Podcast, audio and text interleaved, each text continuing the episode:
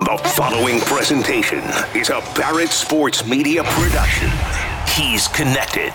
Jason Barrett says, I'd like to see you here. The answer is when, where, what do you need? Respected. He's got a long and distinguished career in the sports radio business. Truly one of the titans of our industry. And unequivocally invested. This is the place to be if you're in the sports business. He is Jason Barrett, and this is the Jason Barrett Podcast. Now bringing you in-depth conversations with the best and brightest in sports media and shedding light on the industry's biggest opportunities and challenges. Here's the president of Barrett Media, Jason Barrett. Greetings. Nice to have you here for the Jason Barrett podcast. I am Jason Barrett. Just got back from a quick trip to Tuscaloosa and Birmingham, Alabama, where I watched the Alabama Crimson Tide roll over Vanderbilt. Not exactly a heavyweight college football matchup, but it was the fourth stop on a fall tour I'm taking across the country. Having never seen Nick Saban's team live at home, I was eager to check it out. The light show and the videos that show Saban and his team coming out of the tunnel for the start of the game in the second half, they were absolutely awesome. Overall, very cool vibe. Plus, you've got to love tailgates that include free barbecue, good beer, strong opinions about Urban Meyer returning to college football, and people losing their minds over Auburn Jesus returning to deliver a miracle. If you missed it, the Tigers came back and beat Mizzou on a crazy play. On today's episode, I'm joined by a talent who's very well rounded and heard every morning across the country on ESPN radio. Jay Williams had an incredible college basketball career at Duke, and he was on his way to likely doing big things in the NBA until an accident changed the course of his life. We spent our time talking about his broadcasting journey because I know most people who follow sports are well aware of Jay's basketball journey. I think you guys will appreciate the candor and the perspective he shares during our chat. That's coming your way in just a few minutes. But before we get to that point, let's dive into this week's edition of What I've Seen or Heard. Attention. Attention. Have I got your attention now? A report from Richie Whitt of Sports Illustrated in Dallas came out last week that 97.1 The Eagle was getting ready to rebrand as 97.1 The Freak. The station will feature a daily lineup consisting of Ben and Skin and former ticket superstar Mike Rhyner and former 105.3 The Fan host Jeff Cavanaugh. The plan was to introduce a third sports brand in the market and take aim at the fan and the ticket. Had a few texts and DMs come in over the weekend asking me what I thought of the move, and I thought I'd address it here. First, I love it. I think it can work provided management is committed and the brand keeps making moves to get stronger in the weeks, months, and years ahead. There's never a negative to more sports talk and more opportunities for people to work. When you look back at Dallas Sports Radio, ESPN 103.3 at one time was a formidable brand when Randy Galloway was on the station. You had top program directors there like Scott Masteller and Tom Lee. The station eventually became less of a focus after ESPN stopped running it. Galloway proved that three shows can exist at the same time and still perform. Over the years, the fan has obviously gotten stronger, and even though the ticket remains the top dog, keep in mind that when both brands are clicking, ratings and rankings tend to be high. If they can combine to generate 15 to 20 share points, that tells others that there's an opportunity to cut into the ratings pie. But perhaps the best example has been Ben and Skin. They moved to 97.1 the Eagle three years ago. Since doing so, they've been a consistent ratings force in the market. I haven't seen the latest book, but in prior books, they won the afternoon drive battle. Now, some will say they're not a quote unquote sports talk show, but the ticket wasn't built on hardcore sports talk. It was driven by guy talk, and that's a lane that Ben and Skin excel at. Most in the market connect those guys to sports talk because it's where they built their brand. And had they not done well, maybe the Eagle doesn't become the freak. The bottom line Ben and Skin's success and relationships with people like Rhyner and Cavanaugh, not to mention Mark Cuban and the Dallas Mavericks, who now run their games on 97.1, are a big reason why this move is able to take place. Though the Freak will launch with some top talent, and that should be attractive to local fans, the questions that remain are how will the ticket counter and what will the fan do? Does anyone else make a jump from one of those stations in the near future? If you look at what's transpired in recent years, Rhyner retired from the ticket, and the station lost some top producers and on air contributors, but most of their on air team remains intact. The fan, on the other hand, lost Ben and Skin, then Cavanaugh, which created changes to G Bag Nation, a great show led by Gavin Dawson. They also lost a top producer in Troy Hughes, who was part of Shan and RJ's morning show. That said, the station has good talent still.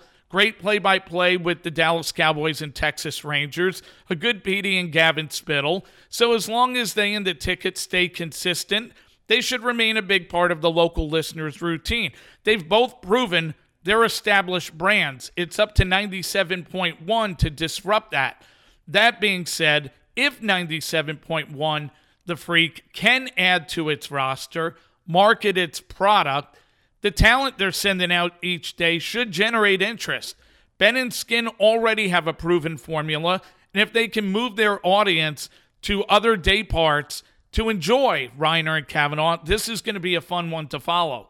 The big word to focus on with all of this consistency.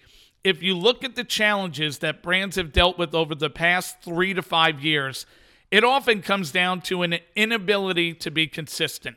We saw it on the national level with ESPN radio. And if you look right now to Miami, it remains a challenge for Odyssey running both WQAM and 790 The Ticket. Whether it's a digital brand like Dan Le Batard's Meadowlark Media or Ethan Skolnick's Five Reasons Sports, listening in South Florida is going to continue to move elsewhere if consistency isn't provided over the airwaves. Given how many people have left or been let go, Jonathan Zaslow just last Friday being the latest, there's a surplus of people for a company to make a run in the format there. And that's why this Dallas situation was possible. When good talent like Rhyner and Cavanaugh become available after Ben and Skin depart, you can gain traction and create a strong brand in business. The questions moving forward can they be consistent, add more, and do enough to change habits in a market where two respected sports radio brands already exist. Given the track records of those involved, I'm expecting Three's Company in future ratings and revenue conversations. Well done, sir. If you have any thoughts on the Dallas sports radio scene, my inbox is open. Jay Barrett at sportsradiopd.com, or as usual, find me on one of the social outlets. But now let's shift from the local side of the industry to the national stage. Jay Williams is part of ESPN Radio's morning show, Keyshawn, Jay Will, and Max, which includes Keyshawn Johnson and Max Kellerman. There's always going to be affiliate love for what Mike and Mike built in Morning Drive on ESPN Radio.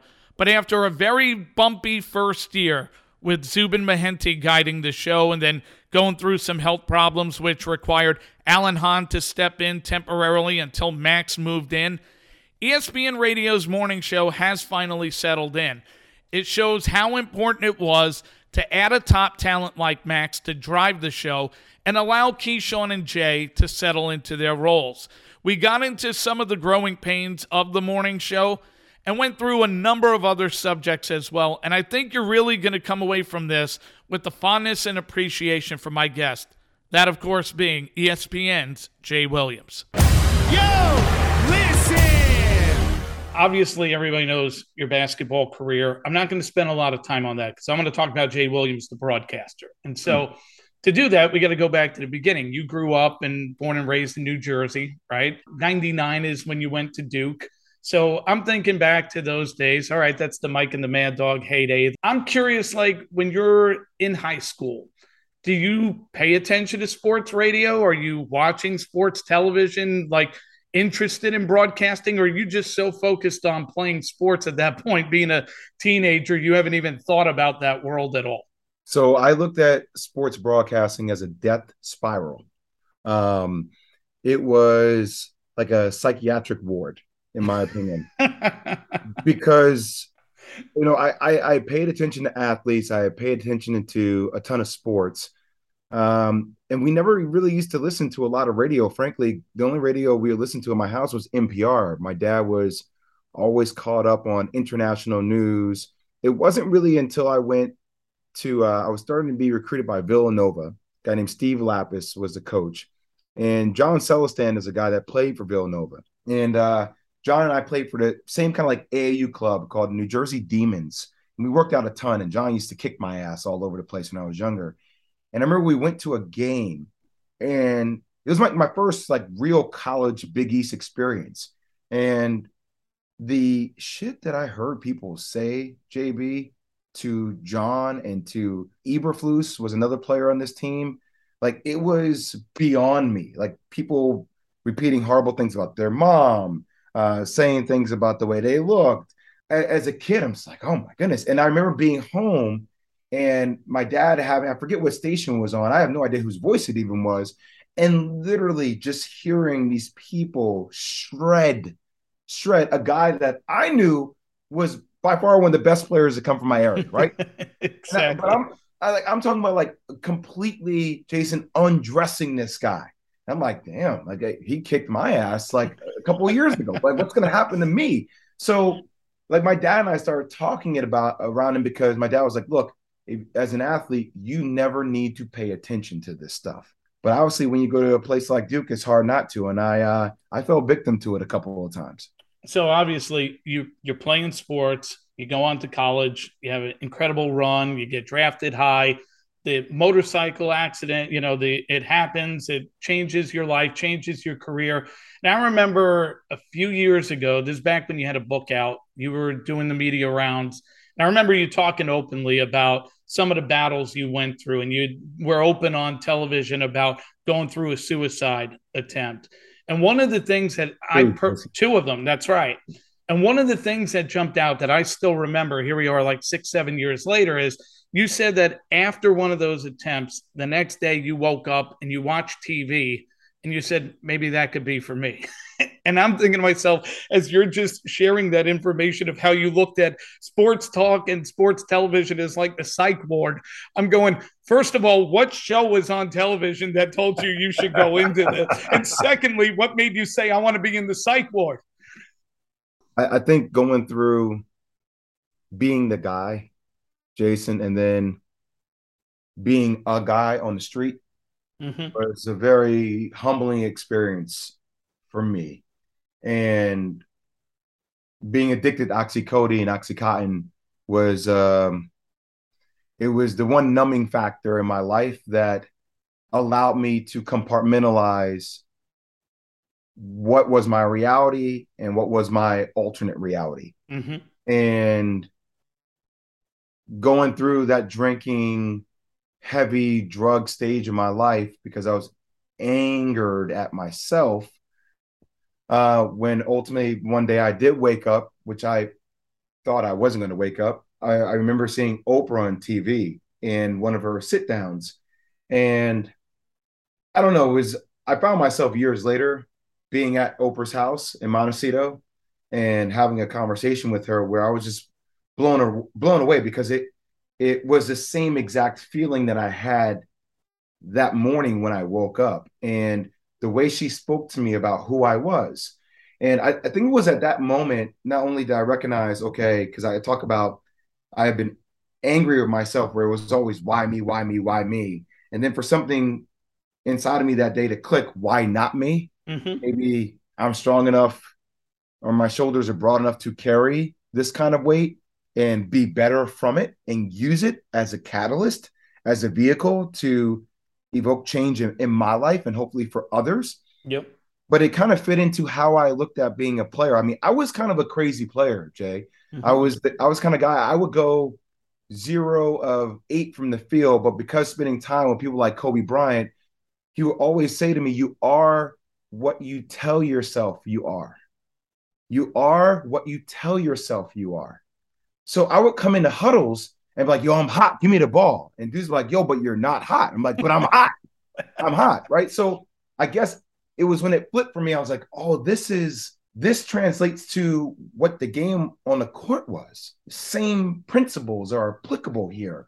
And if I get into broadcasting, if this is what I choose to do, like how do I come at it from a different vantage point other than just typical broadcasters that want to have hot skewing opinions or just want to be polarizing to be for polarizing sake. Like I actually want to pay attention to your habits. I want to pay attention to your tendencies, your nuances, how you interact around people, because all these things have happened to me. Right.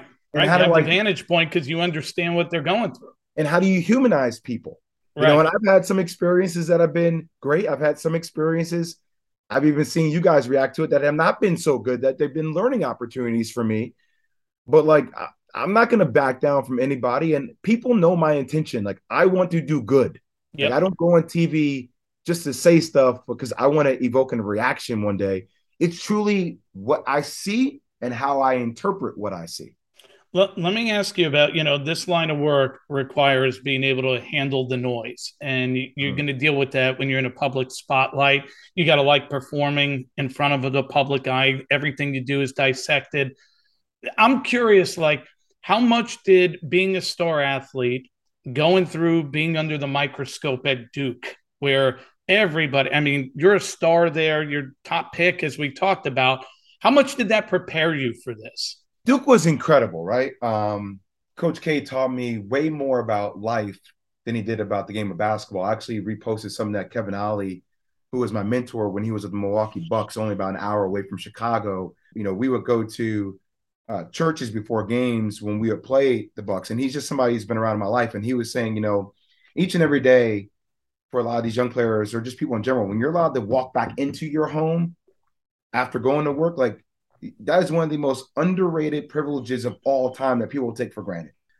I, I- think being at Duke, Kay was able to teach me a lot of that kind of stuff. But I think one of the interesting styles that Duke has, and a lot of other schools have this too. And you know, I, I hear Justin Fields just went through this at the podium the other day, where he was truly authentically being himself, right? Yep. but there's something about relaxing and being yourself in front of the media that can leave you to hang and dry. So at Duke, I got taught how to play the politics of the game. It didn't matter what you asked me. I didn't really need to answer your question. I could dance around a question in a heartbeat and answer it in a completely different way and Yep. steer the conversation towards what I wanted to talk about. Right. I would never let you put me in a corner. um, but you know, when you start getting into media, and it's something I would even say to Draymond Green, when you start talking for five, ten hours a day, it's hard to be strategic and kind of uh, literally crystallize everything that comes out of your mouth. It takes a lot of attention Right. and it's tiring. It's inevitable something's going to slip. It's inevitable you're going to be authentically you. yes. You're going to have to deal with some of the repercussions that come along with that. I was asking about, you know, dealing with the noise. And obviously, when you go into a high pressure position like morning drive on ESPN radio, and you're taken over from a guy in Mike Golic who had been a fixture in that spot for two decades. I'm curious, you know, there was so much attention put on the morning show when when you, Keyshawn, and Zubin took over. What was that first week and month like in your guys' world? We never met. We never met. Um, I had no idea who Keyshawn Johnson was as a person. Mm-hmm. I had only seen Zubin in the hallways a couple of times. It was really challenging, also because he is a person you have to learn how to deal with Key, Yep. right? Right. Um, give me the damn ball, right? So yes. Key, once again, like studying nuances and, and people, like I, I had to do research on Keyshawn and, and see this bravado, but also see the person behind the bravado. Right. But it was also hard to do it during a pandemic. There's a lot of anxieties. Um, my wife was pregnant during the time. I was also doing NBA countdown during the time. There was a lot going on with Mhm. NBA countdown during the time Right. there was a lot of jockeying behind the scenes, um, talent, corporate people. There was a lot going on. So Yep. I think just managing all that was confusing, was disorienting. And it was hard. I mean, plus, you know, Zubin had health issues. Yep.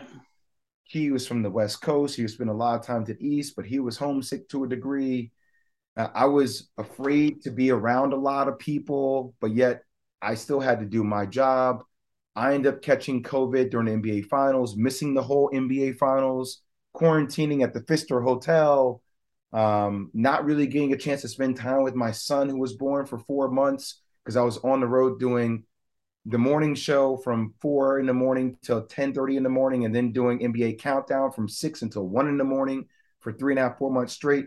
I didn't know Jay whether I was coming or going, man. It was hard for me to think. I was going to ask you when did you, you know, you everybody's got this moment where you're sitting there like, did I get into the wrong thing? Is this going to work? Everybody could see there was talent on the show, but talent on a show doesn't make a great show. Talent being in being in sync with each other. You mentioned how a lot of people I would talk to would be like, these guys didn't meet. they got put in a room. Here you go go run the network in morning drive. That's a big responsibility and it takes time for those things to work. So at what point were you sitting there going, what the hell did I just sign up for? I mean, I, I don't think I've ever thought about what the hell did I just sign up for. I'm, not, I'm not built that, that way internally. I mean, who I am is I'm going to keep sharpening my knives. For me, I was a casual football fan, but now I feel like I can talk football with anybody. I can yep. even talk nuances and strategies and and you know, here's the one thing that I feel like is my superpower, Jason. I can network my ass off now. I can I can find myself in rooms. I, I have a good business sense to me. Uh, hence why working with Kevin and Rich got involved at the inception of you know a, a vertical within sports business. I pay attention to it. I study it. So for me, this was more craft oriented. So, mm-hmm. okay, now I get a chance. Like, oh, I pay attention to Mike Greenberg very differently. Yep. Like I know who Chris Mad Dog Russo is, but I'm going to start listening to him and I'm going to start defining who I am in my space. And I think there are challenges that come along with that, but you got to keep at it, man. You got to keep getting shots up in the gym. And for me, it's all about reps. 10,000 hours to be an expert at something. It was time to put in the work. The only problem was it was hard to figure out who I wanted to be and who I was in that space when you feel like you know, when you're up until one o'clock in the morning, then you're coming back at 4:35 in the morning. It's hard to put together and crystallize your thoughts and have them right. properly articulated out of your mouth for four and a half, five hours. I'm tired, and yes. I slur and I say dumb shit when I'm tired. I do. I I can't hide it. It's who I am. So well, and then on top of that, I mean, you guys go through a show change a year in. I mean, Zubin is off, Max is coming in. You know, bigger personality, a different style. So now everything you just spent a year trying to figure out all right what how's this going to work now you got to reset everything because the good thing is max you know had some familiarity. You probably have watched first take and so there's there's some crossover there but doing you know watching a guy perform on a show versus sharing a studio with them four hours a day still takes time for everything to gel. So eh, what was that early start like for you? Did were you at the point when max got put on where you went it is going to take us to another notch and you're excited or are you sitting there going damn it we just put 12 months to get somewhere and now we're having to reset well i'll go before max even got on the show we had alan hahn who was on our show for five right. months and alan really helped me find more of my voice right mm-hmm. um, you know I, I get that football is king but i still believe the best content is when you're able to bing bang bing bang bing bang we go from talking about aaron judge going for his 60th home run and tonight having a chance to you know, break Roger Maris record to then going to, you know, oh, Serena Williams, you know, she's retiring from tennis along with Roger Federer. Then we go to what's happening with the Lakers and and you know, and Kyrie Irving and his stance now on COVID and how will that affect you know what's happening in Canada with Toronto and the Raptors, and then we go to what's happening with the Browns and Deshaun Watson getting the highest guaranteed contract in NFL history. I like things going beep, beep, beep, beep, beep. Yep. And before it was a Zubin, it was a little bit like uh, Kigo, expound, Jay fit in, and then we tie it together and it was over. Yep. So for me, I had found my voice. I was like, oh, there I am. This is who I know I can be. And then when we brought Max on board, I was like, okay, this brings the show to another level because Max is very, very talented. But then, you know, now Max had to learn how to drive the show. Then it went from me saying, okay, here is my analyst voice with all these different sports to now, how do I become pseudo host again? Along with implementing my opinion, but now balancing how do I let Max cook a little bit, Jason? Yep. And how do I let Key cook? And then when do I pick my spots to cook? But I also like I don't have crazy ego. So for me, like I want the show to sound the best. And I like when it moves. And if that's some segments where I, maybe I don't get my shot off, that's fine. But I, I'm going to get my shot off eventually and understanding how that works. But I think it's feeling it out as it goes. You know, I'm glad you brought this up because I was listening today on the day that we're taping this, and I I heard Max drive the Aaron Judge segment, and then I go back yesterday, and when he started the Justin Fields segment, he came to you, and you had a lot to offer on it. I go back a month ago, and you guys are talking about LeBron and his winner bust mentality, and Keyshawn drove it, and I listen to shows all over the place, and oftentimes you'll hear the host okay, it's time for Aaron Judge. We go to the baseball guy. He goes 1st and the other guy reacts. And it's essentially saying, hey, look, he's the baseball guy. He's the football guy. That's what you know them for. That's what you care about. In your guy's case, that's probably the biggest area of growth I've seen with the show is it's a well-rounded show now. How have you guys gotten to that point with making sure that the in-show content execution – is getting everyone involved. And sometimes, like you you just mentioned, how if you don't get your shot for a segment, you're okay. Like how how did you guys get to that point as a show where everybody's willing to check their ego at the door to do what's best for the show? I mean, first off, it comes with time, right? Time spent working together, understanding cadences, understanding uh, themes and narratives that we can drive. Like, and and I'll be honest, I love fucking with people I work with. the best shows are fans getting a chance to listen in, being a fly on the wall with how it would be inside of a locker room. Yep. Right. So here's what happens inside of a locker room. Hey, Max, you know, I don't know if Justin Herbert's it. What? You don't trigger, right? Max hears Justin Herbert. He's going on a soliloquy. He's on a diatribe. And I'm like, oh, got him messing with him. Or right.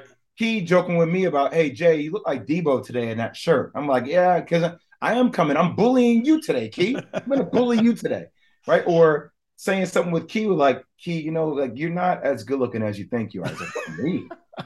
like so, like I just and look, it's gonna be a series of ebbs and flows. I mean, we have four four hour shows that we produce. Yep. Right. So oh, you're on TV for four hours. No, like from six to seven is a show. From seven to eight is a completely different show with a completely different audience. Same with eight to nine. Now, all of a sudden, that we're focused more on New York City and things that are happening within the city. Nine to 10, it changes demographically. So you get a chance to repeat some of the same topics, but the way we go about it changes each time because we're allowing each other to cook off one another yep. and bring back thoughts and also make fun of each other. And that's what it should be. That's what a locker room is. You said something I've got to ask about because I love this because I've spent two years at the network. And I remember when I would produce Dan Patrick, I'd come in one day, getting the fist bump. You guys are crushing it in LA and Dallas. Everything is great. The show is awesome. Yeah, all right, we're on the top of the world. Next day, guys, we got to talk. This show is a mess. We're getting killed in New York and Chicago. What the hell are you doing? I'm like, wait,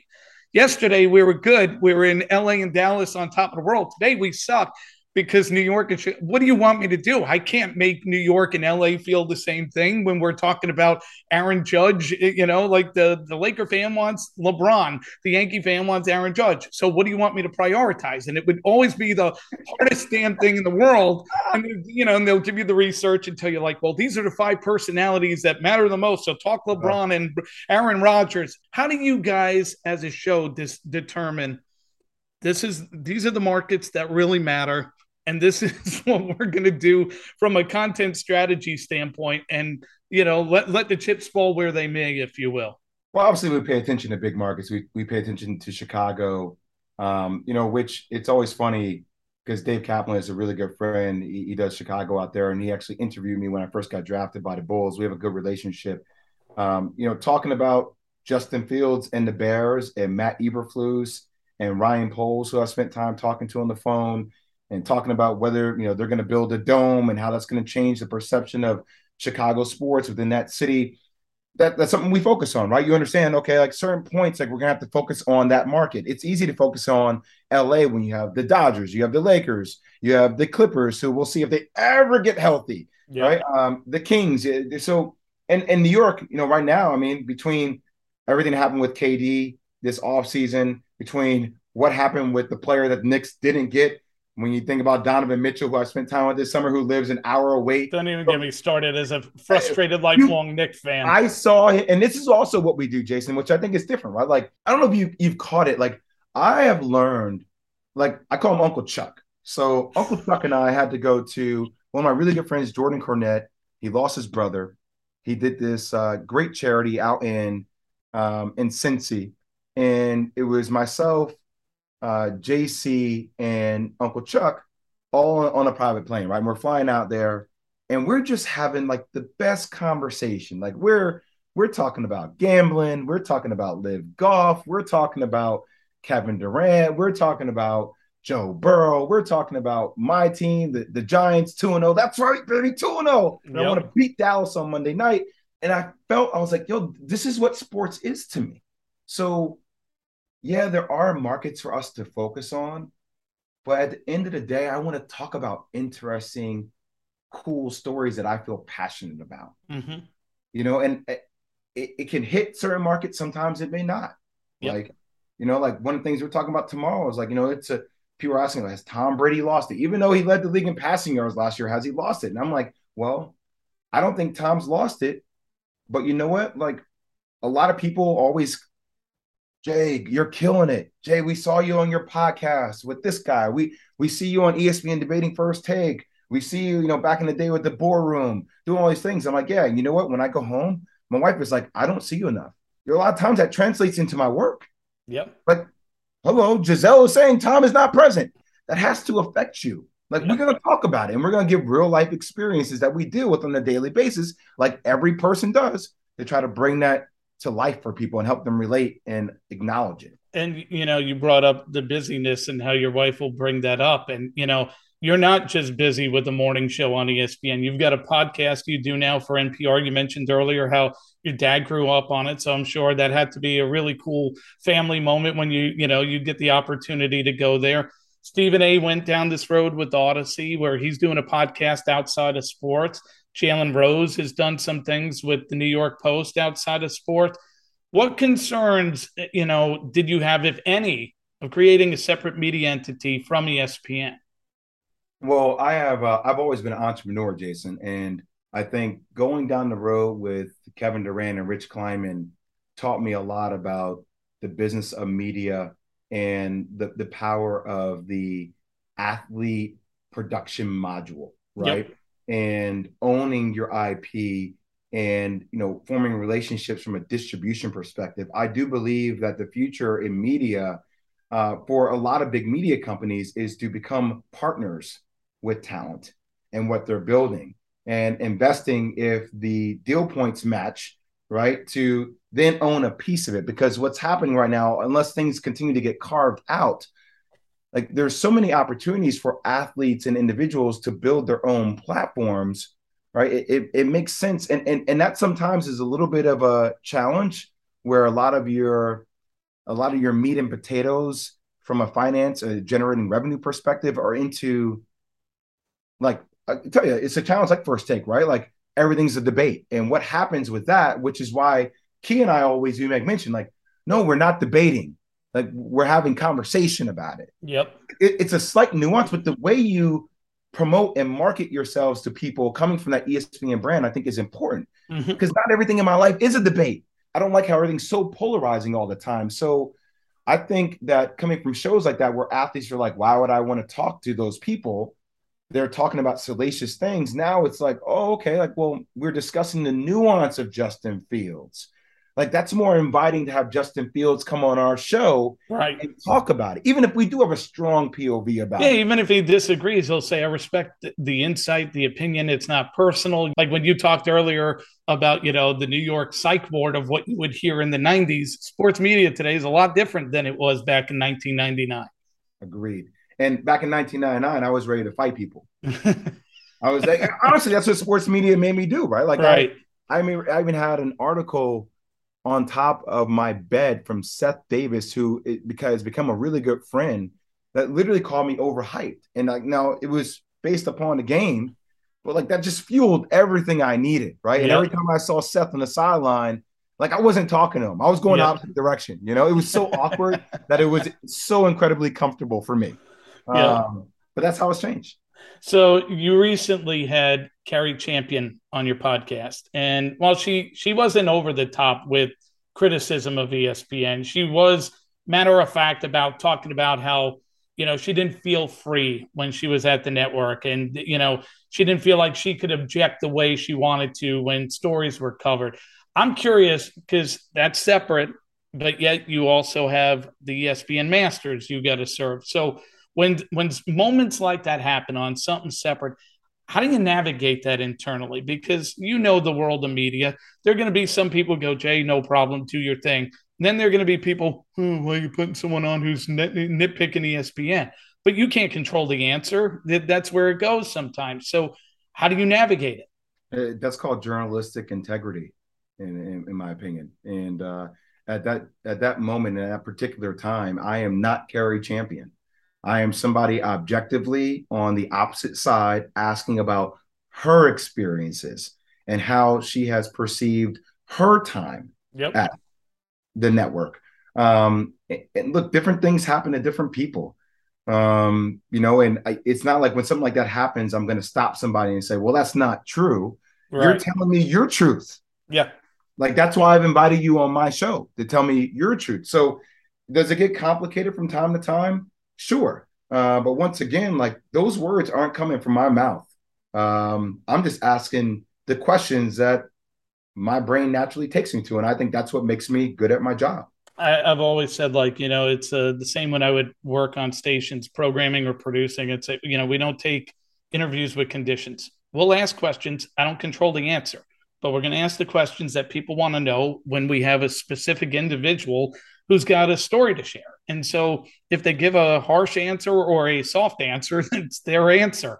But we've got to do our job and we've got to ask the question. And you can't, like, if you were going to do the podcast and say, okay, look, we can't touch anything that might not make ESPN happy, then you'd sit there and say, well, then maybe I shouldn't do the podcast. like, Mm. maybe I'll do it when I know that I have the freedom to do it the, the way that I'm comfortable. And if people trust you, they'll let you get through it. Um, I'm going to wrap with some rapid fire in a minute, but I got to ask you because you brought up first take. I would watch you sometimes on there, and it looked like from afar you're getting like super frustrated and annoyed with Stephen A. and Mad Dog, right? Which for me is entertaining because I, I know what I'm signing up for when I put the show on. How is it debating with those two different from getting into a discussion and debate with Max and Key? Huh. Um, I think Stephen A. Smith, as it relates to debate, and, and, and Max has this ability too. Um, they're they're different levels, right? You know, Max is super smart, but what I've learned, and I think a lot of the art of debate is studying tendencies, studying habits, right? So with Max, I think I've recognized that there are certain narratives that Max has told himself that are his truth and he will go down those rabbit holes. Yep. you can pick apart you can pick apart those narratives if you pay attention to what he says and jot things down. Yep. because he ends up talking you know what i mean? And I, I think that's also a little bit with stephen a. Stephen a is the master of pivoting quickly right? Like i'll give you an example of stephen a pivoting that and these are things that i sit on and i wait until i'm on to have fun with about so it's like you know he always talks about well it's fluid you know it, it's in my list is it's fluid i had the vikings four last week but now the vikings got beat by the eagles so now they're they're not even in my top 20 i'm like is that fluid is that fluid? or Kyrie, like the way he went at Kyrie all of last year, all of last year. Well, you know, some people don't like to come to work. Some people don't like to be here. Um, and then all of a sudden, for him to flip it, literally last month, like I'm choosing Kyrie Irving for my MVP. I'm like, no, no, you you can't do that. But I, I, can I tell you the trick for Stephen A. Jason? And, and this is what I recognize too. He is like a preacher at church. Yep. And if you've noticed how my cadence has changed, Yep. And when I start talking like this and I get you on the edge of your seat, and then I get the momentum to build up to a place where I go, bang, I got you. this is so like there's a delivery style. Yeah, he's got he's a performer. He's and but what you recognize though, Jason, is by the time this dude is performing, you've been talking for five minutes. and you just said the same thing different ways. So then for me, I'm like, I'm trying to get in, I'm trying to navigate. It's like sparring with someone. I'm like, jab, damn it, I want to throw a hook. All right, guy's moving around, he's dancing too damn much. So like he's able to master, like masterfully do this. And by the time like you have to like either cut him off or get in there. And it, it always turns into fun, but also for him and I, like I feel like we really joust. Yeah. It's kind of real, which Yeah. I like. Like Stephen A is my boy, but I like I don't need Stephen A. Smith Stephen A. Smith to be my best friend. I Right. need him and I to have great TV together. And we Yeah. do that when we naturally disagree, and it's me learning how to interject over him, which I mean that's kind of like what brothers do, right? That's what, Yeah. that's what locker room arguments are like. Listen, that's why you know people talk about him and Mad Dog. They get at it, and it's loud, and it, you know when they're on, it's going to get loud. So it's not the end of the world. It's entertaining, you know. Yeah. But you know, it's that's what it's going to be when you put it on. And he's he's a master showman. I mean, he's always been that way ever since I first saw him on TV, going back to when he was on CNN doing sports. So the guy is, uh, you know, he, he's able to provoke, get you to react, and he's, you know, to what you touched on with the different cadences. I mean, you're right. He'll say the same thing three different ways, but they're all entertaining. So keep are. watching. But Jay, last thing I'll say real quick before we get into rapid fire, I think the most challenging aspect of my job is when you're entrepreneurial and you're working within the media, you recognize the value of relationships, right? Yeah. Um, with agents, with owners, with players, with other media members. And that is a very delicate line to walk on a daily basis. And I I saw you and Dimitri one time talking about, you know, a learning opportunity that I had with Kevin Durant. And I, I think that's a that's a prime example, right? Like I am never going to be the person that approaches media from this perspective of now it's my turn to swing back at you publicly. yep. You know, uh, I have built my whole brand on being unapologetically honest with myself. And when I mess up, I'll own messing up. Even like another example that happened about a, tweet that I sent out, like I- honestly, during that time, I, I hired a team that I worked with, right? That was helping me with a lot because I was dead tired all the time. Something that happened. I'm not going to throw somebody under the bus. Listen, I can relate to that. You know, like Yeah. you mentioned, I've got a team now. Like when I started BSM, it was me. Three years in, I get a few people. Now we've got a staff of 25. I don't tweet on BSM staff. It ain't hmm. me, but it doesn't matter. It's always going to be connected to me because I am the Barrett and Barrett Sports Media. So, like, I, I have the same thing with the website. We write stories, they're under BSM staff. Something goes up, JB, you're killing me today. I'm like, I have no idea what the hell you're even talking about. I'm on a damn client call right now. But you know what? It's my brand. So I'm responsible. And when, you know, if we screw something up, I got to be the guy that picks up the phone and goes, Yep, we'll fix it. I'll fall on the sword because I'm not good to your point. I'm not going to air out my guys. They're all trying their hardest. They're doing 40 stories a day. They're putting out 250 posts between every social channel. Guess what? If we get 249 out of 250, we're doing pretty well. But you know what? You screw up one time, that's what people remember. Yeah. And especially when you live in the public eye, like my wife has always told me, this too shall pass. You Yeah, know, and, and people love to throw things back at you. Like, oh, you were like that, none of that stuff. Like, like it's like the last line on my on my pod that I say every time. I'm like, and remember, stay positive and let's keep it moving. Yep. Like that's what you have to do in our industry. Like if not, like you'll be beholden to everybody else's past and things that they want to categorize you as. Well, and it goes back. The news cycle changes within 24 hours. You can be forgotten in 24 hours, but for 24 hours, it may suck for a day, but it's not the end of the world. Let's do some rapid fire. Odds of Coach K getting into the sports media industry. What what would they be? actually pretty high. I just think from a, a, a different way. Uh, I mean, master classes, things of that sort, tutorials, talks, you know, appearances. I think pretty high, but it, it'll be censored properly. Marcellus Wiley said Max Kellerman's the smartest host he's ever worked with. Spot on or way off? No, spot on, spot on, um, spot on, but also really funny because sometimes Max can't remember what the hell he just said two seconds ago. but spot on. Either way, he's going to grab the clip of this where you just said he's the smartest host that anyone's ever. Yeah, he'll just with. play that part. Trust right, me. exactly. On a scale of one to ten, Keyshawn Johnson's impersonation of Chris Mad Dog Russo deserves a what? ten. It's a ten. I mean, it, it's really good. I mean, he's been he's been doing it for a long time. Obviously, there's a lot of practice with that impersonation, so I give it a ten. And then if if I take away Draymond Green from the conversation and I ask you one NBA player who could be the next big basketball media star, who stands out? One current NBA player. Yep. I will probably say if he wanted to, because I've spoken to him before, but he would do it in such a he has a different demographic. It would be different. I'd probably say Ja Morant.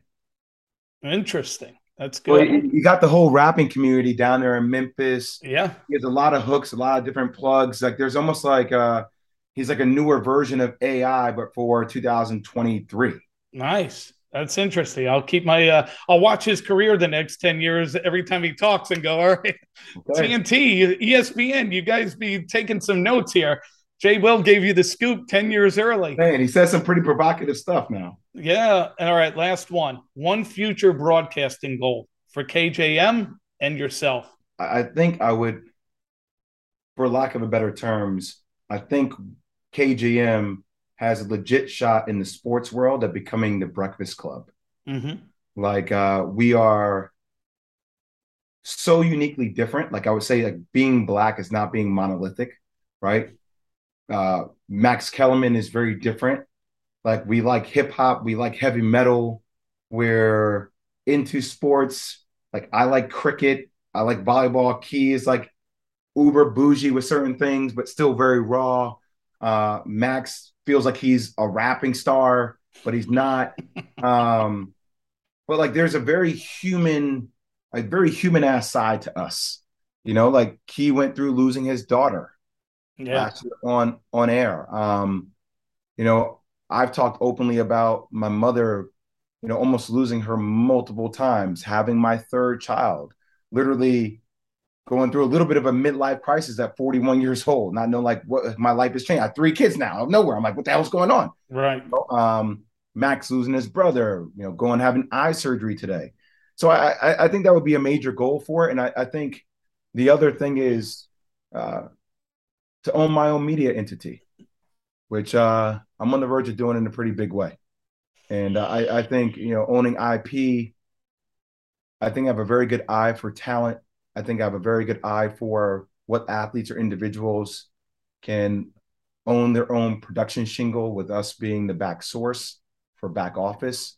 Um, I think there is a, a future in having a collection of brands um, and and having some fun with that and and being a collaborator and being a partner with ESPN in a different form. Thank you for listening to the Jason Barrett Podcast. Please take a moment to subscribe to this show on iTunes, Spotify, iHeart, Amazon, YouTube, or wherever you consume podcasts. And to stay in touch with Jason, follow him on Twitter at Sports Radio PD or read his columns on BarrettSportsMedia.com.